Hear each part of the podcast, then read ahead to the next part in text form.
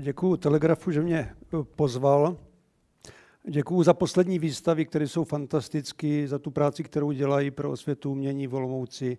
Je to jedinečné. Mé jméno je Maixner, bydlím v Kroměříži. V Kroměříži bydlím zhruba třicet let. Nenarodil jsem se tam, narodil jsem se v Moravském Berouně.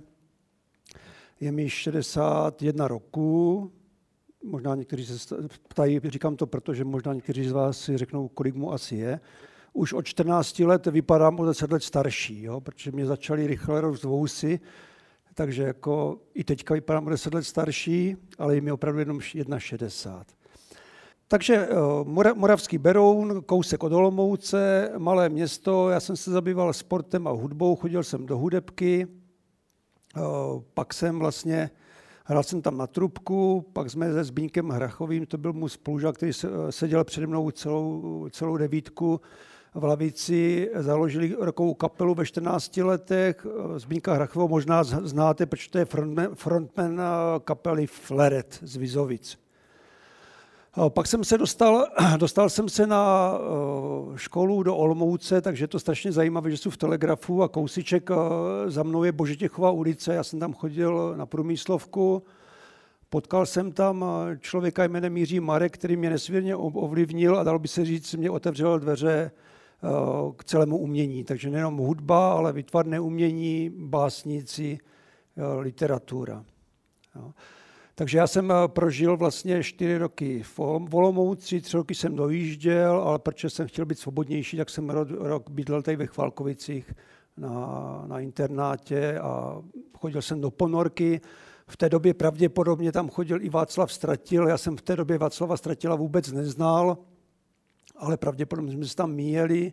Jo, teďka Václava Stratila znám a je to pro mě jeden z nejrespektovanějších umělců v České republice. Václav Stratil teda už sedmdesát má, jo? A vypadá na sedmdesát. Jo? Takže to je, to je, to je vlastně to, to je ta Olomouc. Já jsem z té Olomouce, protože jsem nechtěl jít na vojnu, o, tak jsem se přihlásil na vysokou školu jako na V U T, na programování, protože to byl takový zajímavý, zajímavý obor. Takže jsem byl v, té, v tom... V tom Brně, v tom Brně zase mě ovlivnil člověk, který je spjatý s Olomoucí, narodil se ve Velké Bystřici, jmenuje se Jan Andrés, je to profesor matematiky, je to i výborný básník, vydal nějaké básnické sbírky, učil tady, učil tady na škole, učil, myslím, že v, v Paříži, na Sorboně, ještě učí, jo. Bylo to, bylo to zajímavé, já jsem jezdil vlastně do Brna autobusem nebo vlakem a jednou jsem na tom autobusovém nádraží narazil člověka, který se se, mě, se mnou začal bavit, mě to bylo takový nepříjemný, protože já jsem tehdy měl dlouhý vlasy a vousy a tak jsem si říkal, co, co je takový vlezlej a nakonec se s něho vykloval člověk, který mě s tím uměním posunul zase dál, jo, jako měl obrovský přehled, jo. Já jsem aj zkoušel prostě jako psat básně po vzoru, po, po vzoru jako Honzy. Zkoušel jsem malovat, ale zjistil jsem, že prostě na to nemám vůbec žádné buňky, že mi to nejde. Jo. Dokonce jsem tomu Janovi uh, tu báseň dal a on mě na to neodpověděl, takže jako si myslím, že to nebylo, ne, nebylo dobrý. Jo. Takže, takže takhle. Takže vlastně já jsem chtěl tvořit, nějak jsem cítil, že, bych, uh, že by mě to naplňovalo, ale jako ten výsledek nebyl vůbec dobrý. Takže já jsem tím uměním proplouval, takže jsem vlastně chodil na výstavy v těch osmdesátých letech, jako četl jsem hodně o tom, pak jsem založil rodinu, neměl jsem na to čas a byla taková náhoda, že jsem potřeboval koupit koberec, jo, a šel jsem do IKEA a viděl jsem tam takový koberec jako bílej, byl takový, nebyl vzorovaný, ale byl jako hustě, hustě tkaný. Jmenoval se Gabech a bylo napsané, že je z Indie. A protože já rád věci jako koumám do hloubky, tak jsem zjistil, že to je samozřejmě jako koberec z Indie, ale že není vůbec kvalitní, že ty kvalitní koberce se dělají v Perzii, to znamená v Iránu, jo, že ty ovečky se musí pást jako ve vysoké nadmořské výšce, aby měly hodně tuku. Ten koberec prostě nemůže být lehký, jak byl ten z té IKEA, ale musí být naopak těžký. Jo, tak jsem se začal zabývat těma kobercema, ten koberec jsem nekoupil z té IKEA po těchto informacích a začal jsem jezdit do Hamburku, Čprče v Hamburku v těch docích mají sklady vlastně ti největší obchodníci s koberci na světě. Já jim říkám Peršané, protože oni bydlí v Iránu, ale jsou to Peršané. A vlastně jezdil jsem tam docela pravidelně, protože jsem tím byl uchvácený a prošel jsem tam jako opravdu stovky, ne-li tisíce koberců, jo, abych dostal do hlavy vlastně jako tu, tu barevnost, jo, ty vzory, tu kvalitu. Ta kvalita se opravdu pozná. Samozřejmě ty současné koberce, na nich je cítit, že vlastně jsou, jsou, jsou z umělých barev, jo, že ta vlna není úplně optimální. Tak jsem se začal věnovat jako kobercům starým. Těch moc v Hamburku nebylo a byly navíc drahý, tak já jsem začal využívat aukce, hlavně ve Vídni. Jezdil jsem do Vídně velmi často a zase jsem studoval ty koberce jako starý, to znamená sto roků starý a starší. Jo? A jsou to teda perský koberce a jsou to koberce kavkazský. Jo? Takže tím, tím jsem se zabýval asi tři nebo čtyři roky. A když jsem byl v té Vídni, a tak jsem viděl, že se souběžně samozřejmě s těma kobercema jako v těch aukcích je výtvarné umění. A teďka to bude na v prosinci, možná kolem patnáctého prosince, to bude teďka šest let, kdy jsem vlastně začal sbírat umění. Já mám rád ruskou avantgardu a nikdy jsem nebyl v Americe. A našel jsem si prostě nějakou, byla to, byla to shoda náhod, aukční síň Shapiro, která byla zaměřená vlastně na uh, ruské umění. A byl tam vlastně Dmitrij Krapivný, byl to, ša, byl to žák Filonova. Filonov jeden z těch největších představitelů ruské avantgardy. Ten obraz byl v dezolátním stavu, to bylo vidět na té fotce, ale byl natolik uchvazující, že jsem ho jako vydražil a ještě zároveň s tím jsem vydražil Vladimíra Lebeděva, který je taky součástí ruské avantgardy. A to byl realistický obraz, který ten Lebeděv dělal ještě na škole v Petrohradu, asi devatenáct set devět. Tenhle obraz Krapivnýho byl z roku devatenáct set dvacet jedna, pokud se nemýlím. Ten Krapivný zemřel velmi mlád, měl tuberkulózu, zemřel ve svých třiceti jednech letech, byl nesmírně talentovaný. Moc, moc informací není.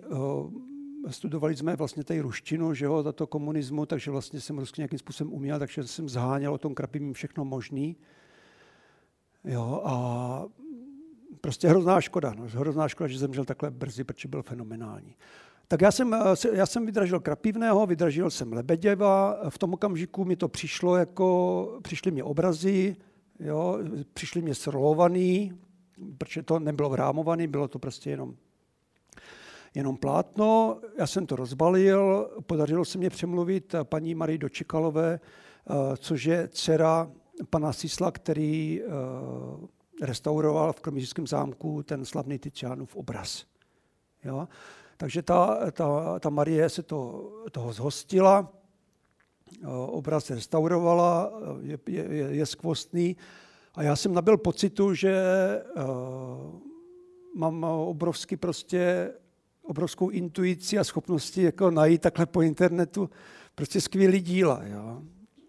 Což nebyla pravda, protože jsem vlastně potom vydražil Olgu Boznańskou, což je prostě největší polská malířka, impresionistka, která vlastně studovala v Paříži, protože v té době na polských univerzitách nemohly studovat ženy, takže studovala v Paříži.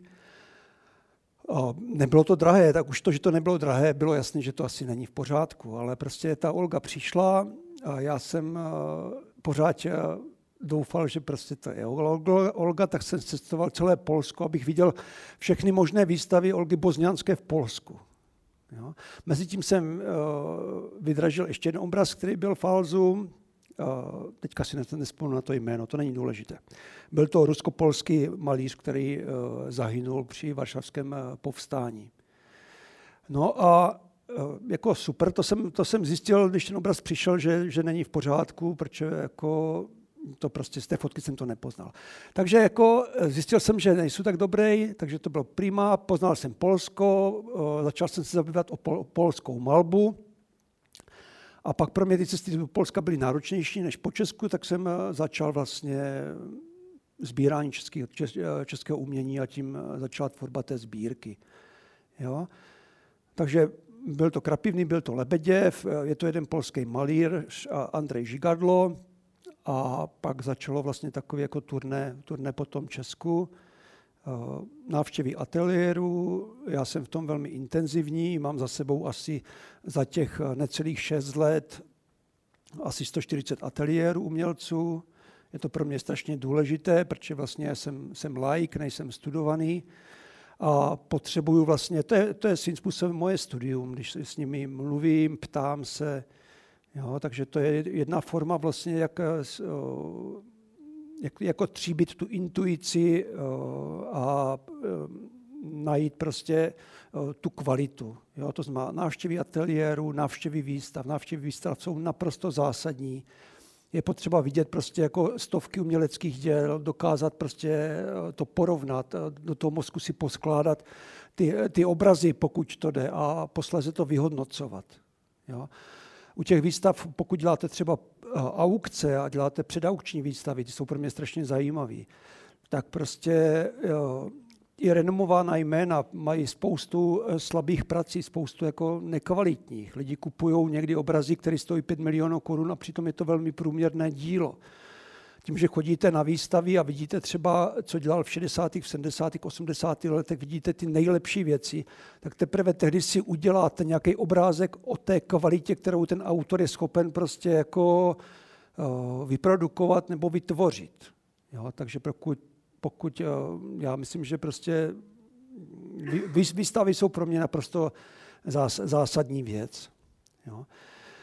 Takže ateliéry, předaukční výstavy, výstavy samotné, pro mě je strašně důležitý, když se mi podaří třeba umělce přesvědčit, aby se mnou šel na výstavu. Jo, on třeba ani netuší, že prostě pro mě to, že ho poslouchám, co říká vlastně o těch obrazech. On to nějakým způsobem komentuje. U některých musím vyfiltrovat určitou prostě jako ješitnost, protože mluví vlastně o kolegovi, který je třeba úspěšnej. Jo. Takže, takže takhle. No. Takže vlastně začal jsem, začal jsem nakupovat na aukcích, začal jsem nakupovat v ateliérech, začal jsem nakupovat v galeriích. Sbírka za, tě, za těch šest let se dostala zhruba do stádia asi jako tři sta, tři sta, tři sta padesát věcí. No a pro mě je strašně důležitý jako za prvé ten proces, ta cesta k tomu dílu a za druhé ten koncept toho, že vlastně uh, já chci, aby to všechno bylo viditelné. Jo? Takže vlastně v té Kroměříži uh, já prodávám kancelářské školní potřeby a vlastně všechno pro firmy a úřady. A když nezbyly peníze, tak vlastně uh, jsem si nekupal nějaký super drahý auto, radši jsem koupil nějaký, nějaký barák v Kroměříži a bylo to asi intuitivní, jako že vlastně já teďka v té Kroměříži vytvářím v těch, v těch domech, který pronajímám, vždycky jednu, dvě místnosti, kde mám to umění. Jo. Takže jako, je to taková tur po Kroměříži, je tady malíř, sochař Josef Čižmář, který to dneska zažil, byli jsme tam tři hodiny a stihli jsme skoro všechno, bylo, bylo, bylo to teda let. Jo, takže já se snažím té Kroměříži jako vytvářet místa, samozřejmě nejvíc věcí mám doma. Uh, měl jsem velké štěstí, že se mi podařilo koupit dům hned vedle mého, je to vila z roku devatenáct třicet jedna. A ta, ta vila vlastně je zasvěcená umění, nebydlí tam lidé, lidé tam chodí na návštěvu, takže další místo je vila, je to ve firmě a pot, potom jsou asi další čtyři místa v Kroměříži. Jo. Tam je zajímavý uh, u těch sběratelů, pokud uh, jsou ve vztahu nějakým partnerským, je důležité, jakým způsobem se k tomu staví ten partner nebo partnerka. Jo, může to být dost velký problém.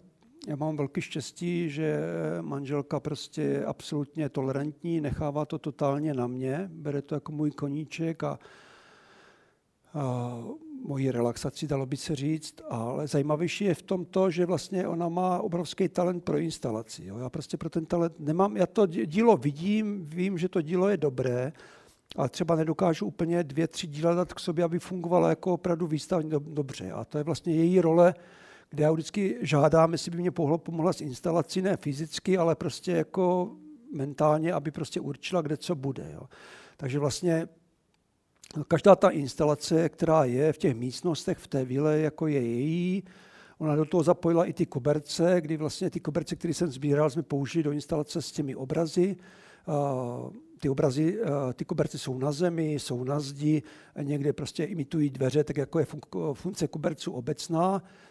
A zároveň je to spojené s tím uměním, že ona to použila jako zemi. Třeba v tom jižním Iránu je vlastně poušť nebo polopoušť. A ty nomádské kmeny, které putují s těma ovečka nebo, ovečkama nebo kozama, vlastně zažívají jako horko nebo zažívají zimu, ale nemají tam květiny, nemají tam vodu, nemají tam přírodu a vlastně ty koberce tkají, aby to na těch kobercích viděli. Takže oni v těch jurtách, jo, mají koberec, který je to, je to zahrada.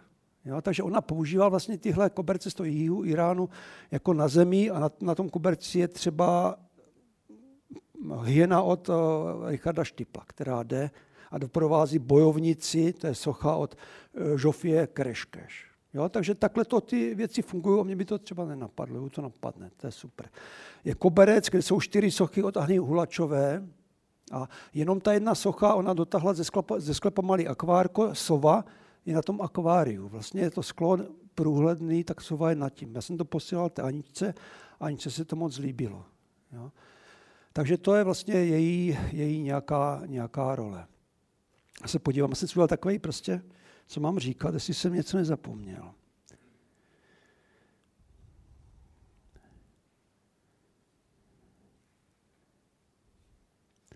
Jinak je to opravdu, jak jsem si napsal, je to o pracovitosti. Ono si to nezdá, je to zábava, ale prostě mě se někdy nechce do té Prahy jet. Jo? Jako, jako vstávat ráno, jako v šest hodin, jo? Abych tam byl včas, abych něco stihnul.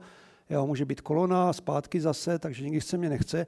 Ale to strašně zvláštní a po těch návštěvách těch výstav a těch ateliérů odjíždím do té Kroměříže večer jako totálně šťastný. Jako, jako neuvěřitelně prožitý den. Jo? Takže... Takže to je zajímavé, takže já se vracím a to, co jsem jako viděl nebo zjistím, se snažím prohloubit, jako snažím se na to podívat, jako studovat o tom a vědět o tom co nejvíc. Abych se do, do, dokázal kvalitně rozhodnout jako při, při té další, další koupě nebo další koupi. A co je strašně důležité, je, je svoboda. Jo. Svoboda, svoboda... Spousta lidí je svázáno a vlastně tu svobodu jako si nedokáže vytvořit. Je, je v práci, která ho nebaví a nehledá, nehledá jiné možnosti. Jo.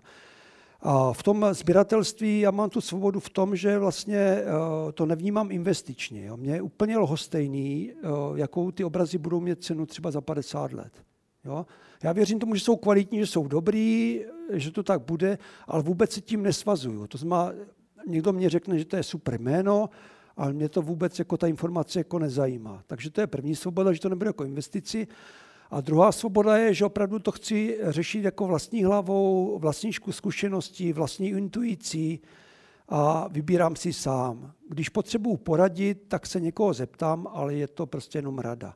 A když mi někdo řekne, běž tam, je to dobrý, nejdu tam takhle, podívám se na to a může říkat pět lidí, že to je dobrý a když se mi to nelíbí nebo nezdá, tak tam nejdu. Jo, takže ta svoboda vlastně, jsou sbírky, které mají vlastně kurátora, tím nemyslím, nemyslím Roberta Runtáka, jo, který mají kurátora a vybírá za ně jenom kurátor. Jo.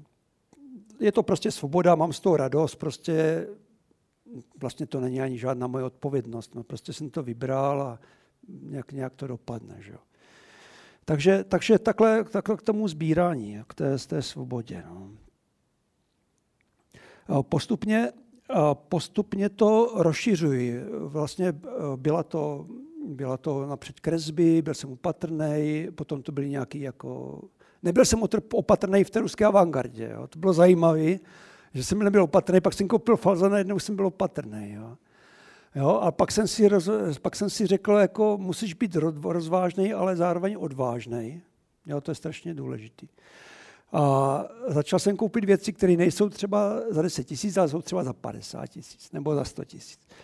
No a prostě podařilo se mi tu sbírku prostě postupně takhle vybudovat. Jo. Tam je strašně zajímavý, vlastně i ti umělci jezdí do Kroměříže, navštěvují tu vilu, vlastně nějakým způsobem to komunikují, já prostě to nasávám. Jako teďka tam byla vlastně Pavla Sceránková, to je sochařka, mám hodně takový objekt, takový dvě sochy. A já když tou vilou provázím lidi, dneska jsme třeba s Josefem na to neměli moc času, jo, ale já, já prostě se zastavím a třeba k tomu obrazu něco řeknu. Je tam třeba obraz od uh, Daniela Balabána, jmenuje se Svatý Petr, ten obraz je z roku devadesát jedna, je to taková, já jsem se nepřipojil na Instagram, takže vám to neukážu. Je to vysoká, vysoká postava svatého Petra, jo, a ten obraz vlastně uh, byl na nějaké výstavě, ta výstava byla někde prostě, možná v kostele, nebo někde prostě, nevím, u kostela. Prostě si tam toulali, byly tam čtyři obrazy, jsou toulali, toulali si tam bezdomovci, byla zima, bezdomovcům byla zima, viděli ty obrazy a dřevo dobře jako uh, zahřívá, takže vlastně to sundali z rámu a topili tím, jo, těma ráma dřevěnýma. A narazili na toho svatého Petra a ten jediný obraz přežil. Jo? Takže chci říct, že vlastně spoustu těch obrazů má nějaký příběh, velmi často osobní. A ta, ta Sceránková mě řekla vlastně, ať udělám audio nahrávky na jednotlivé místnosti. Takže já se nechám tím inspirovat vlastně těma, těma lidmi, kteří tam přijdou. To je super. Jo? Takže já vlastně každou místnost teďka připravím a k těm dělem něco řeknu, a abych tam nemusel chodit vlastně s každým návštěvníkem, Tak, tak tam pustím ten audio záznam. Jo. Takže tohle jsem chtěl říct. No a vlastně to rozšiř, jsem to začal rozšiřovat o malba, kresba, socha, objekt a teďka bych, bych se chtěl pustit i do videoartu. Jo. Ta vila má sklepní místnost, ta sklepní místnost samozřejmě není ideální pro umění, jako je obraz nebo kresba. Je tam zima, je tam větší vlhkost, nejsou to schopen vyřešit. Uh, tak tam budou objekty, které jsou schopni tady tohle sníst, bude tam světelné umění, bude tam třeba video. Jo? Ale ten barák je od stropu až po sklep, jako poskládaný vlastně, uh, poskládaný, poskládaný um, uměním. Uh, v tom depozitu mám strašně málo věcí, protože jsou tam věci, které mě prostě nějakým způsobem přestaly bavit. Jo? A nedokážu je pověsit na zeď, čekám prostě, že ta chyba je u mě nebo v tom obrazu. Takže zatím, to, zatím jich moc není, ale je to tak. No. A tak se to vyvinulo, že vlastně... Co, co, například, co například tam je, to nám prozradíte? Nechcete být konkrétní? A prozradím, že mám restaurátora, který je geniální restaurátor, fantastický. Jo, a zároveň je malíř. Jo. A on se cítí být malířem, jo, ale ty malby jsou špatné. A já bych tam restauroval, tak jsem si musel něco koupit. Jo. Třeba. Jo. Já vůbec neřeknu to jméno, ten, to by vám stejně nic neřeklo. Jo. No a uh, já jsem o tom mluvil třeba s Petrem Veselým, jako s malířem z Brna, který ho zná, a on mu, mu říká, já jsem mu před patnácti lety taky říkal, ať restauruje, ať nemaluje. A on se mnou patnáct let nebaví. Jo. Takže například. Jo. A je tam jeden obraz... Prosím? No. Jo, jako u Brna, u Slavkova, no. Jmenuje se Libor. Libor je tečka. Je to, je to famózní. Je to strašně, strašně fajn člověk. Úplná tragédie, že on je, on je mistr vlastně na barokní věci, tak dělal kostely, stál prostě na nějaké rampě, která byla vysoká sedm metrů a spadl z té rampy a spadl prostě nějak špatně, takže jako... Opravdu jako strašlivě polámaný, je statečný, že vůbec jako nějakým způsobem funguje a že ještě pracuje. Jako, jo. Takže to je, to je obdivuhodný. Ale asi jo, to, to máte asi pravdu, jo. jo. jo. Ale i restauratura je lepší. Jo. Ne, rozumíte, jako takových, takových umělců, jako je ten Libor, jsou tady jako... jako ne desítky, ale možná stovky. Jako. Jo, ale je potřeba z těch stovek, stovek to prostě pročistit, jako ten, to, to zlato v tom písku a vybrat to nejlepší. No. A to je právě to, to strašně důležité. Takže například tohle. A pak tam mám jednu věc, kdy prostě jsem šel opravdu na doporučení a mělo, mě bylo blbý to jako nevzít aspoň jednu věc a já to do dneška necítím. Jo. Takže prostě zase jsem se poučil, že člověk má jít tím vlastním rozumem, jo, za každou cenu. No a byla to taková shoda náhod, jak jsem kupoval ty, ty domy, tak já jsem koupil vlastně první dům, já nevím kolik, dva tisíce deset, a bylo to v hrozném stavu a bylo to podmáčený a já jsem prostě říkal, proč jsem kupoval někdy nějaký barák, jo, a naučil jsem se to opravovat. No a vedle toho vlastně byla bývalá maštal. Já jsem to nekoupil, když jsem mohl tehdy, protože jako jsem neměl na to peníze. Jo. Ono to moc nestálo, ale ta bilance byla tak vyrovnaná, tak jsem to nechal být. Chodil jsem kolem toho, jak jsem začal sbírat, tak vlastně asi před třemi lety jsem říkal, že to je naprosto unikátní. A měly tam být garáže, ta budova se měla jako zrušit a měly se tam vyhloubit garáže. A ta firma nakonec do toho odstoupila, tak já jsem to vlastně odkoupil, tu maštal, Kroměříže vojenské město, a roku asi osmnáct set padesát tam byl nějaký pěší pluk nějakého Karla třetího a k tomu byla přistavená ta maštal. Po první světové válce vlastně bylo rozpuštěný ta armáda Rakouska-Uherska a ty jejich vojska a byli tam nějací řemeslníci za první republiky a samozřejmě komunisti to převzali a pokračovali tam služby. Bylo to v hrozném stavu, ale mi to připadalo naprosto úžasný, tak jsem to vlastně koupil. A byl jsem strašně netrpělivý, už jsem to chtěl prostě opravovat. Jo? A tak jsem měl stavební řízení, kdy proběhlo stavební řízení, já jsem si říkal, vůbec nic se nestane, když tam začnu něco dělat, tak jsem to podřezal tu budovu, protože to bylo nezbytné. Jo? A zazdíl jsem otvory, kterýma lidi házeli jako binec dovnitř a někdo mě udal. A bylo pozastavené stavební řízení, takže to stavební řízení bylo komplikované. Ta galerie by dávno byla otevřena, ale vlastně tři čtvrtě roku se tam nic nedělo, protože jsem nemohl nic dělat.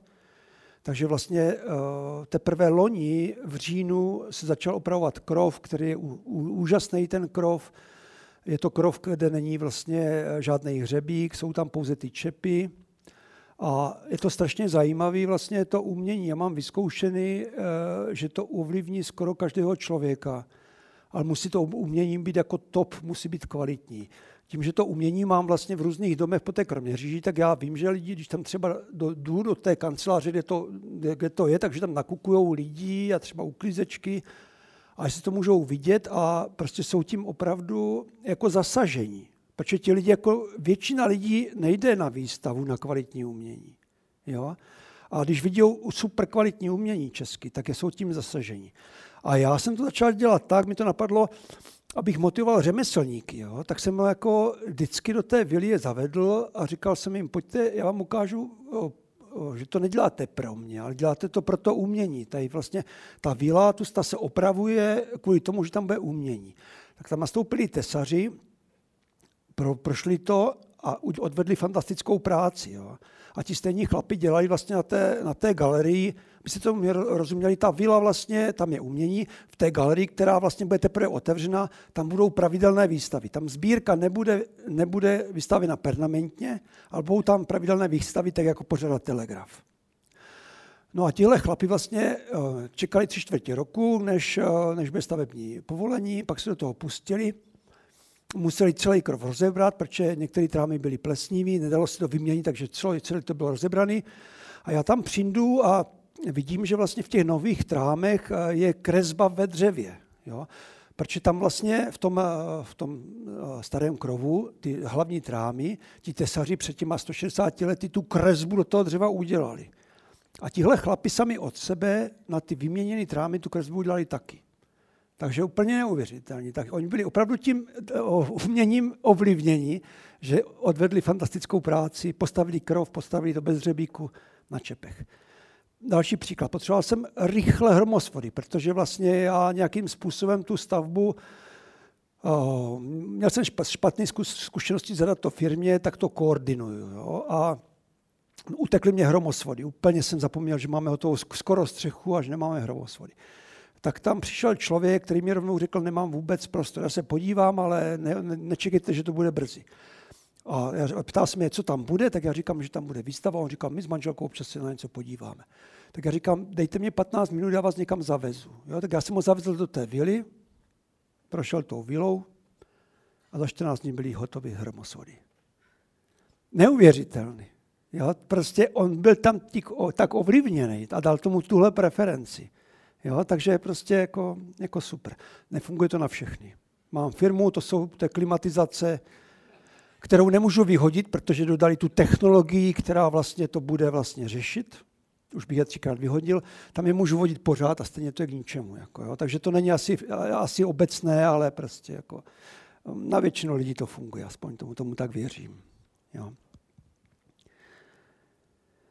A co je, co je strašně důležitý, vlastně, uh, uh, já jsem si nikdy nepsal deník, ale vlastně zřídil jsem si instagramový účet Pekelné sáně. Ta sbírka se jmenuje Pekelné sáně podle sochy uh, Karla Nepraše. A ani nevím, kde jsem začal. O čem jsem mluvil před chvilkou? Ještě potom. Jo, nepsal jsem si deník, správně. Jo. Josefe, ty neposloucháš úplně pozorně. To byla taková zkouška. Jo. Já samozřejmě nikdy jsem skončil. Takže vlastně uh, deník, jo.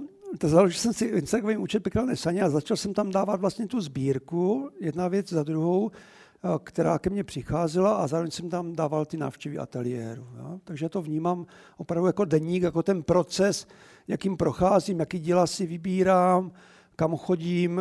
Já myslím, že to je dobrý i pro ty umělce, že vlastně uh, sleduje mě pár lidí, už se mě stalo, že nějaký sběratel to viděl, šel za ty umělcem a něco si koupil. Takže to je prostě ne, nejenom prezentace sama sebe, sbírky, ale prostě je to pomoc i těm umělcům. Jo? Takže tohle... Tak, galerie. Galerie vlastně má tři, výpra- tři výstavní prostory. První výstavní prostor má sto osmdesát metrů čtverečních, strop je tam tři sta čtyřicet, je to krásný výstavní prostor. Druhý výstavní prostor je zhruba poloviční, třetí je taky zhruba poloviční, takže tam budou vždycky buď jedna velká výstava nebo tři, tři nezávislé výstavy. Samozřejmě, že to není dokončený, ale jsme už hodně daleko. Já věřím tomu, že na konci ledna by to mohlo být dokončené všecko. Očekávám, že dva měsíce bude trvat kolaudace, protože prostě takhle mi to bylo řečeno na stavebním úřadě. Takže já jsem naplánoval otevření třicátého prvního třetího dva tisíce dvacet tři. Jo, takže si to prosím zapamatujte, to je takový magický datum a přijďte se podívat. Ale... Ale v okamžiku, když já budu cítit, že vlastně už tam můžu věšit nějaké věci a ty věci nebudou v ohrožení, tak tam pověsím sbírku. Aspoň si vyzkouším, jak ta sbírka funguje vlastně v těch galerijních prostorách. Jo? Požádám manželku, aby vybrala věci a aby je nějakým způsobem dala k sobě. Takže to bude nultá výstava, bude to výstava bez vernisáže, jo? Nebude pro veřejnost, ale samozřejmě kdokoliv mě zavolá, tak ho tam pustím, ale nemůžu to prostě, nemůžu dát vernisáž a pustit tam lidi, protože bych měl Kroměříži problém. Jo, jako obecně, kdybyste chtěli na mě kontakt, pan Macík vám ho dá, pojďte do Kroměříže, rád vám ukážu třeba tu vilu. Já jsem rád, když to vidí co nejširší počet lidí. Asi všecko, já nevím, já jsem si to nečetl, všechno jsem si připravil, ale jestli to stačí. Tak jestli, jestli začneme s dotazama a já, já jsem se rovnou ještě chtěl zeptat, uh, vy jste říkal, že teda máte rád v tom výběru volnost mm-hmm. a vidím ta, teda i vlastně nějakou spojitost s panem Runtákem, který taky vlastně začal staršíma věcma, potom se dopracoval k současnému umění. Chci se zeptat, jestli mm, vy máte vymezený nějaký jako um, nějaký mantinely v tom, co teda teď jako sbíráte. Mantinel, mantinel je finanční částka. Jako to je zásadní mantinel. Teďka je docela velký hlad po umění, takže vlastně v aukcích nejsou poslední rok moc úspěšný, ale vůbec mě to netrápí. Už ten proces projít si aukční výstavu, projít si to a víceméně třeba se ty vybrané položky se toho zúčastní, když prohrajete, vůbec mě, vůbec mě to nevadí.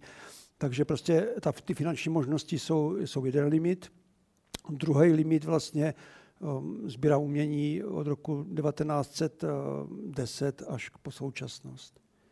Dá mě to asi jako, jako ten starší, starší datum mě asi moc jako ne, nebere, nezajímá. Jo. A v tom současném umění máte třeba vymezený nějaký uh, rámec, řekněme, geografický? No, je to převážně Česká republika, do toho je to Slovenská republika, uh, mám asi čtyři maďarské autory, jo. Žofii například, že? Mám, mám Žofii, mám uh, uh, Alexandra Tiné, jo, mám uh, nevím křestním jménem, Botond, Botond se jmenuje ten malíř, takže možná jenom tři, nevím to úplně jistě. Něco je Polsko, jak jsem zmiňoval, něco je, něco je Německo, ale dál, dál jsem zatím jako se nedostal. Pro mě je prioritní to Česko a případně Slovensko. Nějaké další dotazy? Jo.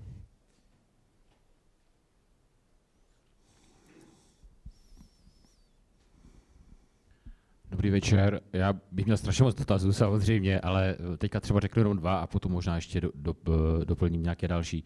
Mě by, já tady, já tady musím říct, že jsem byl taky samozřejmě ve vile. Ta vila je sama o sobě moc jako pěkná, i bez toho umění a, a, a to umění tomu dává samozřejmě ještě úplně obrovský atmosféru a takže se nedivím, že to na ty hromosvodáře a tak docela jako působí. Jo. Chápu to, úplně si to dovedu představit. Kdybych vám tam něco měl dodávat, tak to taky udělám druhý den.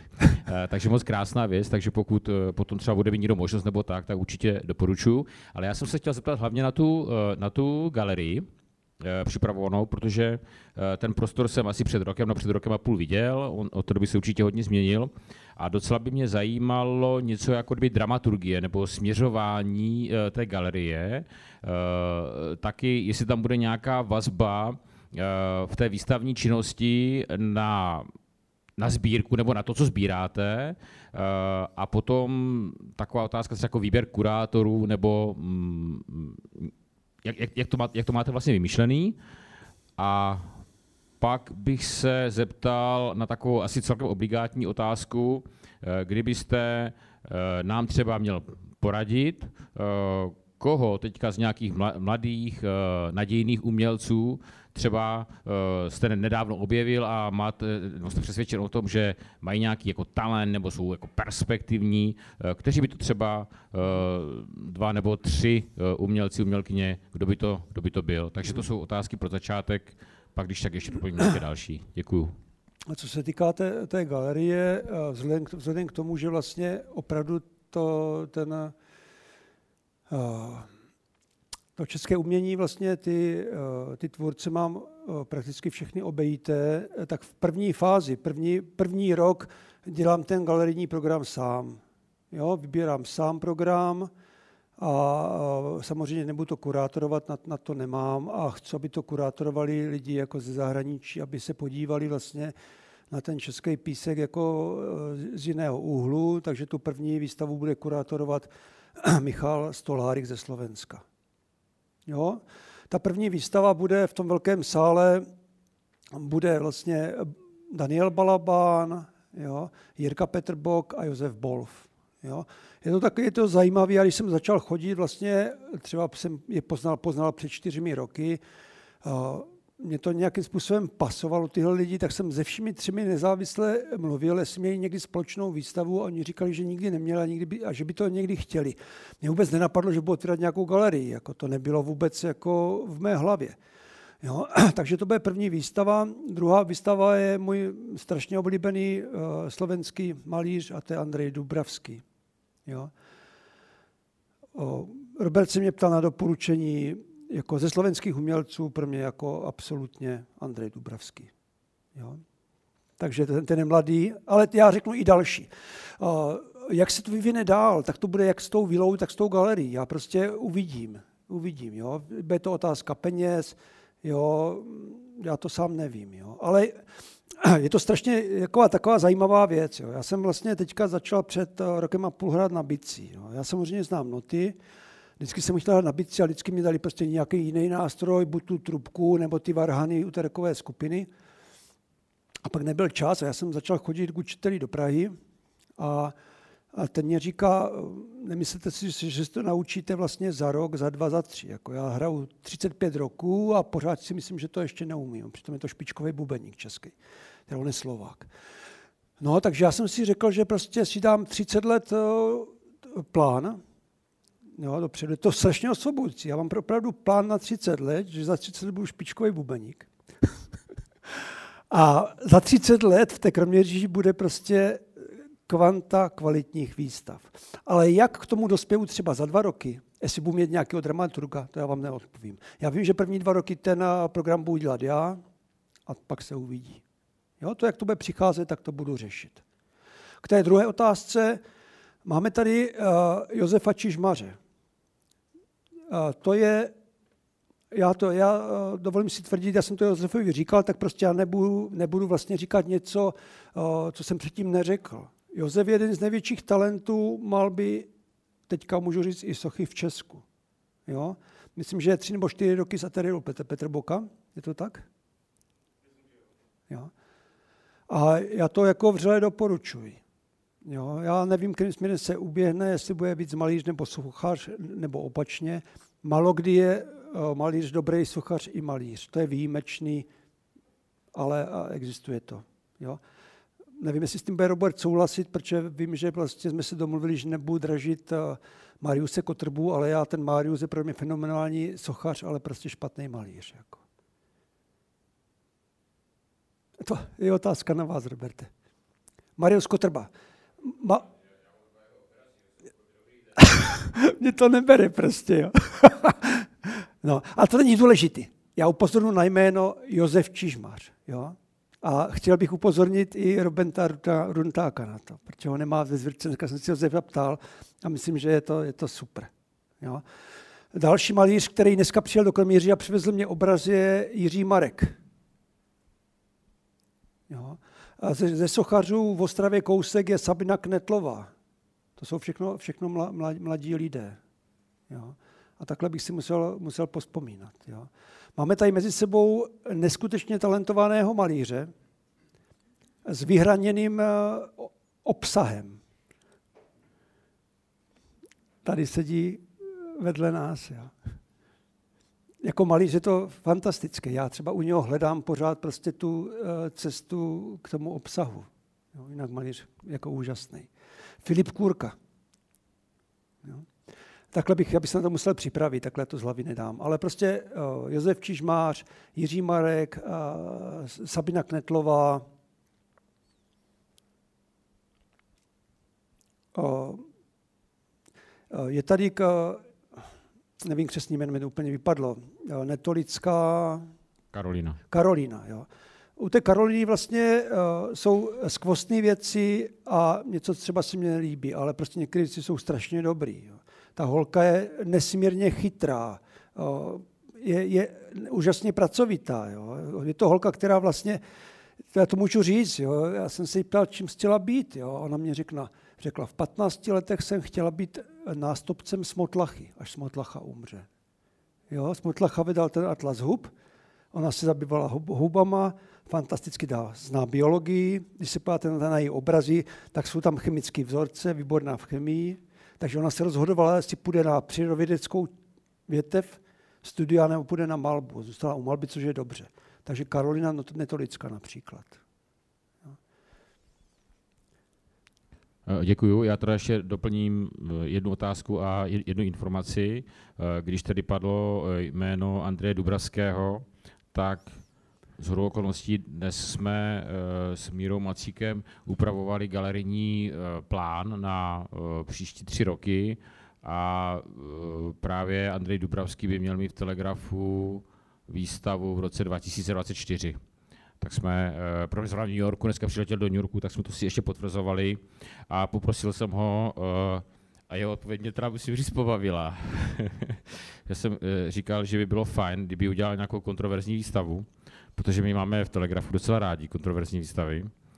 A on říká, on mi tady psal, já se teda omlouvám, že, že s tím otravuju, ale a to mi připadá docela dobrý. A on říkal, rozumím, a co ak budem mať vtedy období geometrické abstrakcie alebo západou slunka?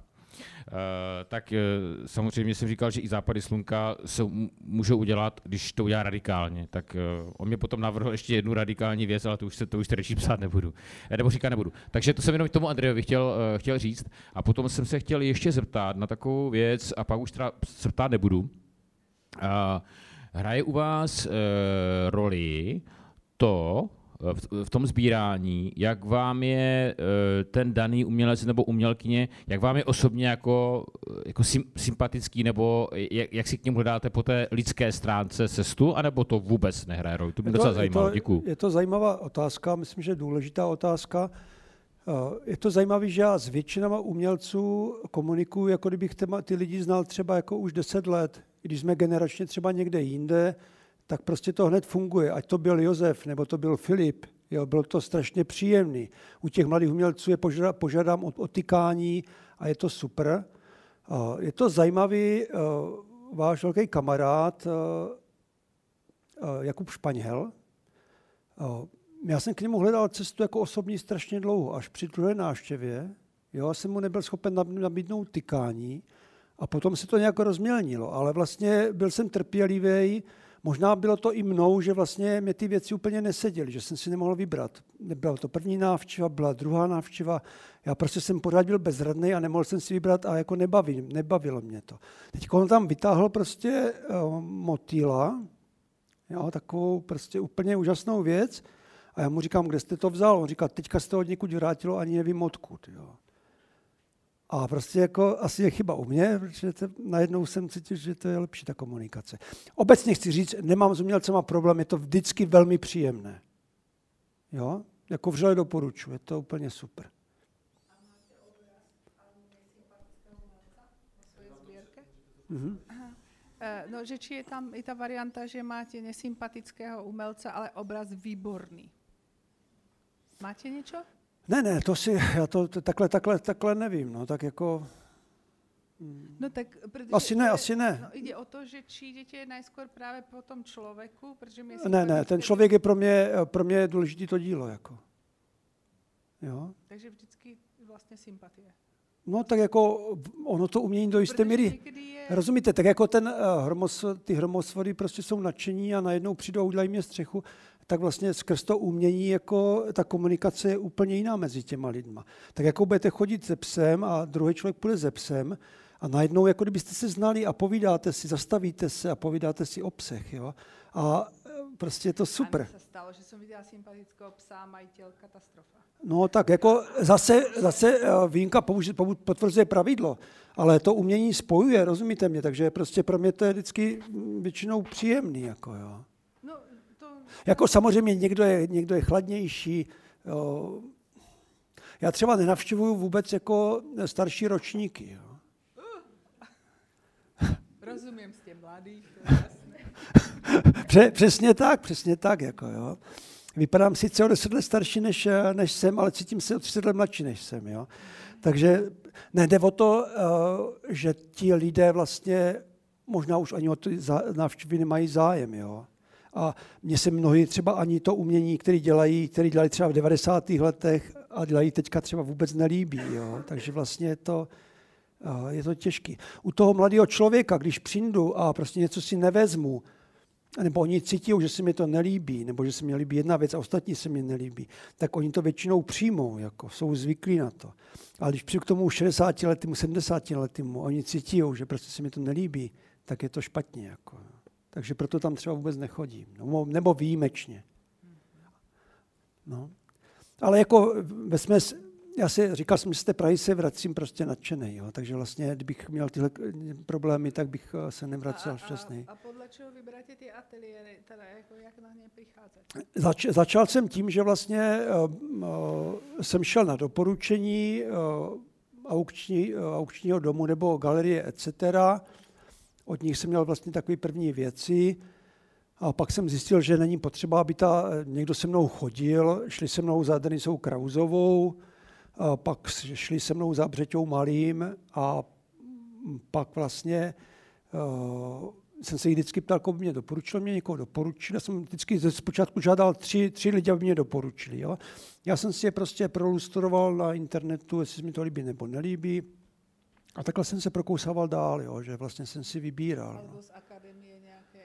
No, to, to je zase specifická věc. A potom vlastně jsou ty výstavy, kdy prostě jdete na výstavu, je skupinová výstava, je tam pět, deset umělců a zaujme vás jeden a jdete k němu do ateliéru nebo čekáte na samostatnou výstavu. Jo. Takže pouze ta, řeknu, aktivita, pracovitost, že musíte prostě chodit, hledat, bez toho to nejde. Jako, jo. No. No.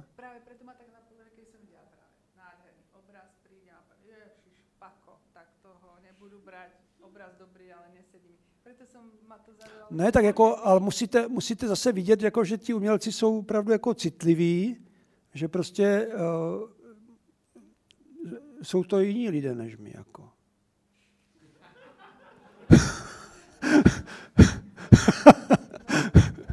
Jo, takže vlastně uh, já jsem měl vždycky z toho jako výborný pocit, jenom, jenom podle mě ta chyba byla u mě, u toho Jakuba Španěla, jo, a já to hledám vždycky tu chybu spíš napřed u mě, že mi to nešlo, jo, ale jinak jako úplně jako, až na jednoho, nebudu jmenovat, na jednu, na jednu ženu, jo, tam prostě mě to nesedí do dneška.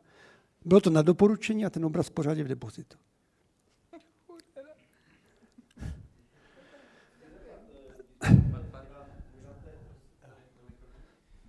Chci se zeptat, sbíráte, jak jste řekl, malbu, sbíráte skalpy jako sochy a sbíráte taky třeba N F T nebo něco takového uvažujete? Ne, ne, zatím, zatím to jde. A jaký je podíl, prosím vás, řekněme, těch maleb versus, versus sochy a mm-hmm. eventuálně nějaká další média? O, jako ta malba je podle mě z toho všeho takových šedesát procent.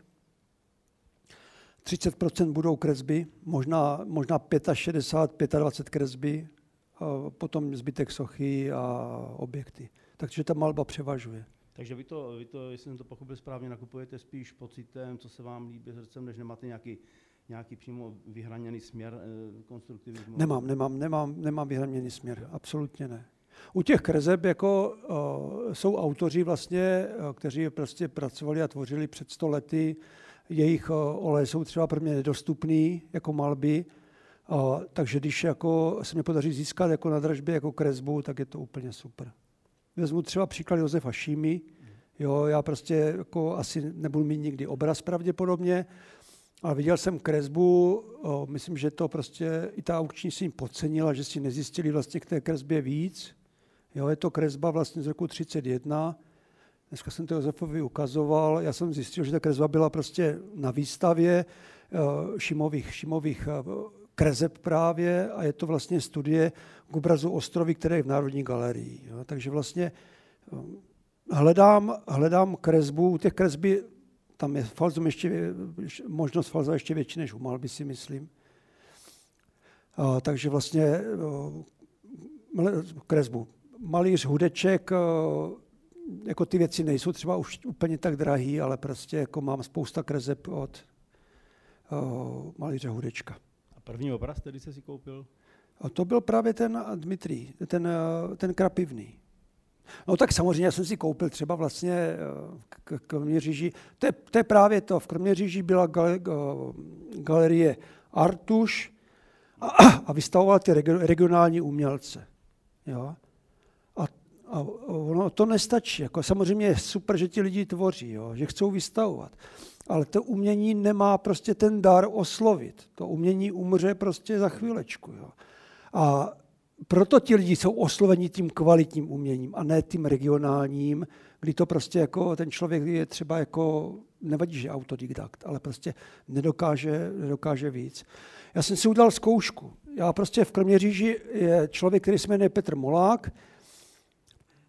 On mě zavolal, asi je to čtyři roky, že by se s mnou rád potkal, vlastně, že je amatérský malíř. Tak já jsem se s ním potkal, on chvilku pro mě pracoval, teďka pracuje ve firmě a pomáhá na té galerii. A není, jako není špatný, jo? Ale já jsem si ten jeho obraz dal mezi ty, jeho, ty ostatní třeba v té vile. On mě říkal, Josefe, můžu si tam dát ten obraz? Já říkám, dej si ho. Ten obraz jsme si dali, já jsem to vydržel týden. Ale to opravdu nefunguje prostě, to je strašný rozdíl. Jo. A na tyhle obrazy se chodí třeba dívat lidé a zjistí, že to umění je takový nebo makový a neosloví a to super umění osloví. Já nevím, na co jste se ptal, že jsem to odpověděl na tu otázku. Na, na to byl první obraz, který jste si... No a já si chci říct, že jsem na v tom Mazuru, v tom Artuši koupil vlastně, koupil jsem otcem Martina Salajky. Jo, Martin Salanka je malíř, žije v Praze. A já jsem koupil obrazy od jeho otce. Ne, že by to bylo špatný, jo, ale bylo to na úrovni Jaroše. Ta šest roku není dlouhá oh. doba, že to sbíráte, ale šest roku není až tak dlouhá doba na sbírání, no. Ale ten, ten počet už je celkem vysoký. Už jste něco čistil v té sbírce? Už to jako řekněme něco pouštíte pryč a prostě řekněme šperkujete to? Oh, oh, veli, velice málo, byly to asi jako tři věci, které jsem prodal. Jo, mám nachystané asi deset věcí, které, které bych chtěl dát, ale jsou prostě to, takový, takový malé položky. Zatím jsem se k tomu ani jako neodhodlal. Jo. Ale rozhodně to mám připravený. Ale je to složitý, to umělce můžete i urazit, když to dáte do aukce, takže musíte najít prostě cestu, jak to dostat dál. Jo. Ale já to nechci dát do aukce, protože by se o to mohlo dotknout třeba. Někteří to třeba berou i zpátky, raději než to mají do aukce. Berou to třeba i zpátky, no. Děkuji, dám slovo. Hmm.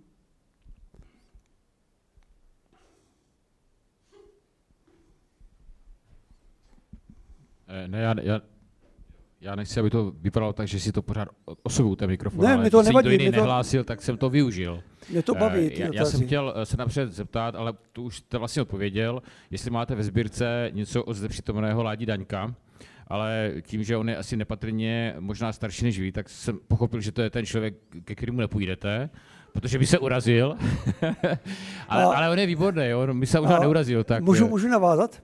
Jo, určitě. A... To je právě to úplně super. Já jsem byl v Trafogale, ne v Trafogale, v Bold Gallerii, byla tam skupinová výstava a byl tam i tenhle malíř. Jo? Já jsem ho nikdy neznal. Byl se mnou Ondra Basiuk, vlastně umělec, kdy já prostě jako říkal, ten Daněk je super, to je super chlapík, ten má jenom v plenéru. Jo? A mě to úplně nebavilo. Ale nedal jsem se, tak jsem ho sledoval na Instagramu a zjistil jsem, že některé věci poslední doby jsou naprosto fenomenální. Jo, a tak vlastně jsem ho oslovil, jestli bych mohl přijít do ateliéru. A on mi napsal, budu mít výstavu tam a tam. Takže tak mě, tak mě trošičku to, jo. Ale to je trošku nedorozumění. Já jsem myslel tady zde přítomného uh, Ladislava Daňka, uh, který ale už má těch šedesát tři nebo, ne, nebo nevím ne, kolik. Ne, tak to, to je shoda jmén. Jo, tak to, to se omlouvám. To je shoda jmén, jo. Ne, k tomu byste nešel, protože on už je tu mimo tu kategorii, jo. Ale je výborný teda, musím jo. říct, jo. Uh, ale to si tak jenom pro... Pro, odle, pro, pro, pro odlehčení uh, mám dvě otázky a slibuji, že jsou poslední, pak už se ptát mm-hmm. nebudu. Uh, nějaká věc, uh, jedno, jedno dílo, uh, jestli se to někdy stalo, uh, které jste zvažoval, že byste chtěl koupit, uh, nekoupil jste ho nebo nepořídil jste ho a dodnes toho litujete, jestli nic takového uh, je. A potom by mě zajímalo, co třeba z výstav, uh, které byly asi v České republice k vidění za poslední třeba rok nebo dva, jestli byly nějaké výstavy, které vás opravdu jako velmi výrazně zaujaly a mm-hmm. že se vám třeba jako líbily, líbily nejvíc nebo vás nejvíc oslovily. Mm-hmm. Děkuju. Zpočátku sbírání, když jsem vlastně zúčastnil těch aukcí a prostě přestal jsem jako dražit a vydražil se to třeba potom jako další příhoz, tak mi to, tak mi to mrzelo. Ale jako je to rok zpátky, mě to absolutně nemrzí. Jo. Já prostě to vnímám tak, že vlastně tu sbírku mám nějakým způsobem založenou, jo, a mě uspokojí jenom ten proces vlastně shlédnutí té předauční výstavy, listování s tím katalogem, snaha to koupit a já vlastně, když se mi to nepodaří, tak si říkám, tak budu mě třeba štěstí jinde nebo koupím nějakého současného umělce. Takže mě to jako, trápilo mě to, v současné době mě to netrápí. Jo, takže to určitě bylo, stalo se to nám všem tady tohle, nebo do těch aukcí se týká. Naopak vlastně stalo se mě několikrát, kdy prostě jsem měl něco vybraný a nikdo nepřihazoval. A já jsem teďka nevěděl, je to falzum, dívám se na to špatně, jo, proč nikdo nepřihazuje. Byla to socha, byla to socha Ladislava Zívra, z roku šedesát čtyři a šedesát pět, je to ořechový dřevo, vysoký dva metry dvacet. Zívr málo kdy dělal se dřevem, dělal hlavně s hlínou, protože jeho rodiče byli jako hrnčíři, to byl jeho, jeho zásadní materiál. A vlastně já jsem na tu aukci se díval jenom proto, že zatím byla, zatím, za, ne, nebo předtím, nebo zatím byla Jitka Válová. Ta Jitka Válová se vydražila strašně vysoko, jo. A to na to jsem se díval a teďka vidím toho, toho Zívra, nikdo nepřihazuje. Tak já jsem přihodil, jo, a nakoupil jsem to za vyvolávačku úplně směšnou, jo. A tak jsem měl takový špatný pocit, že to asi jako nebude, nebude dobře. Druhý den jedu tomu hitmánkovi pro tu sochu a ten hitmanek mi říká, já jsem tady měl deset telefonů a všichni se ptají, proč to nikdo nedražil.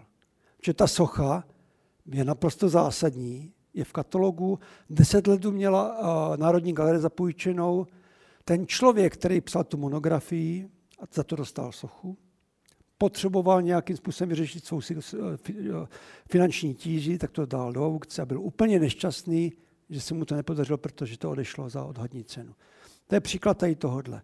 Druhý příklad, a ten byl před rokem a půl, Sobko, který teďka vlastně, je to neuvěřitelné, velikánský Sobko, ale byly to pokácené stromy. Jo? Všichni, aspoň před tím rokem a půl, se koukali, že to, že to má být hlava, figura a tak dále.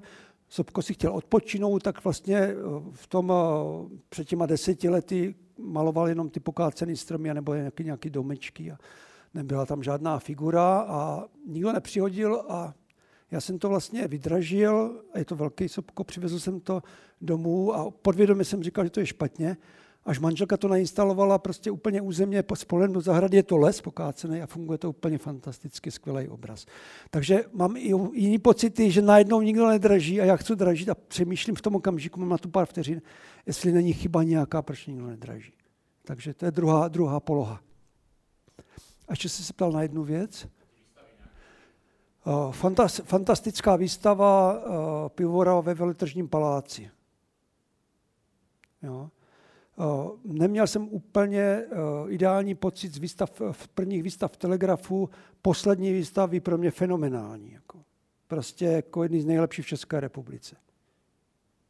Řeknu jenom tady ty dvě jména, Pivovarov a Telegraf. Jo, jako musím říct, Roberte, jako klobouk dolů, protože to jako... Samozřejmě to stojí, stojí šílené peníze, ale prostě to, to co ukazuje tady lidem, to, je, to se tady nevidí v České republice. Jo. Šel jsem s velkým despektem na tu uh, vaši uh, poslední výstavu z té sbírky, protože uh, byla, na věcech, na, byla postavena na věcech, které mají jistotu. Byl, bylo to vlastně ty dvacátá třicátá léta a tak dále. Já když to někdy vidím prostě u těch sběratelů nainstalovaný, tak to je, to je sázka na jistotu.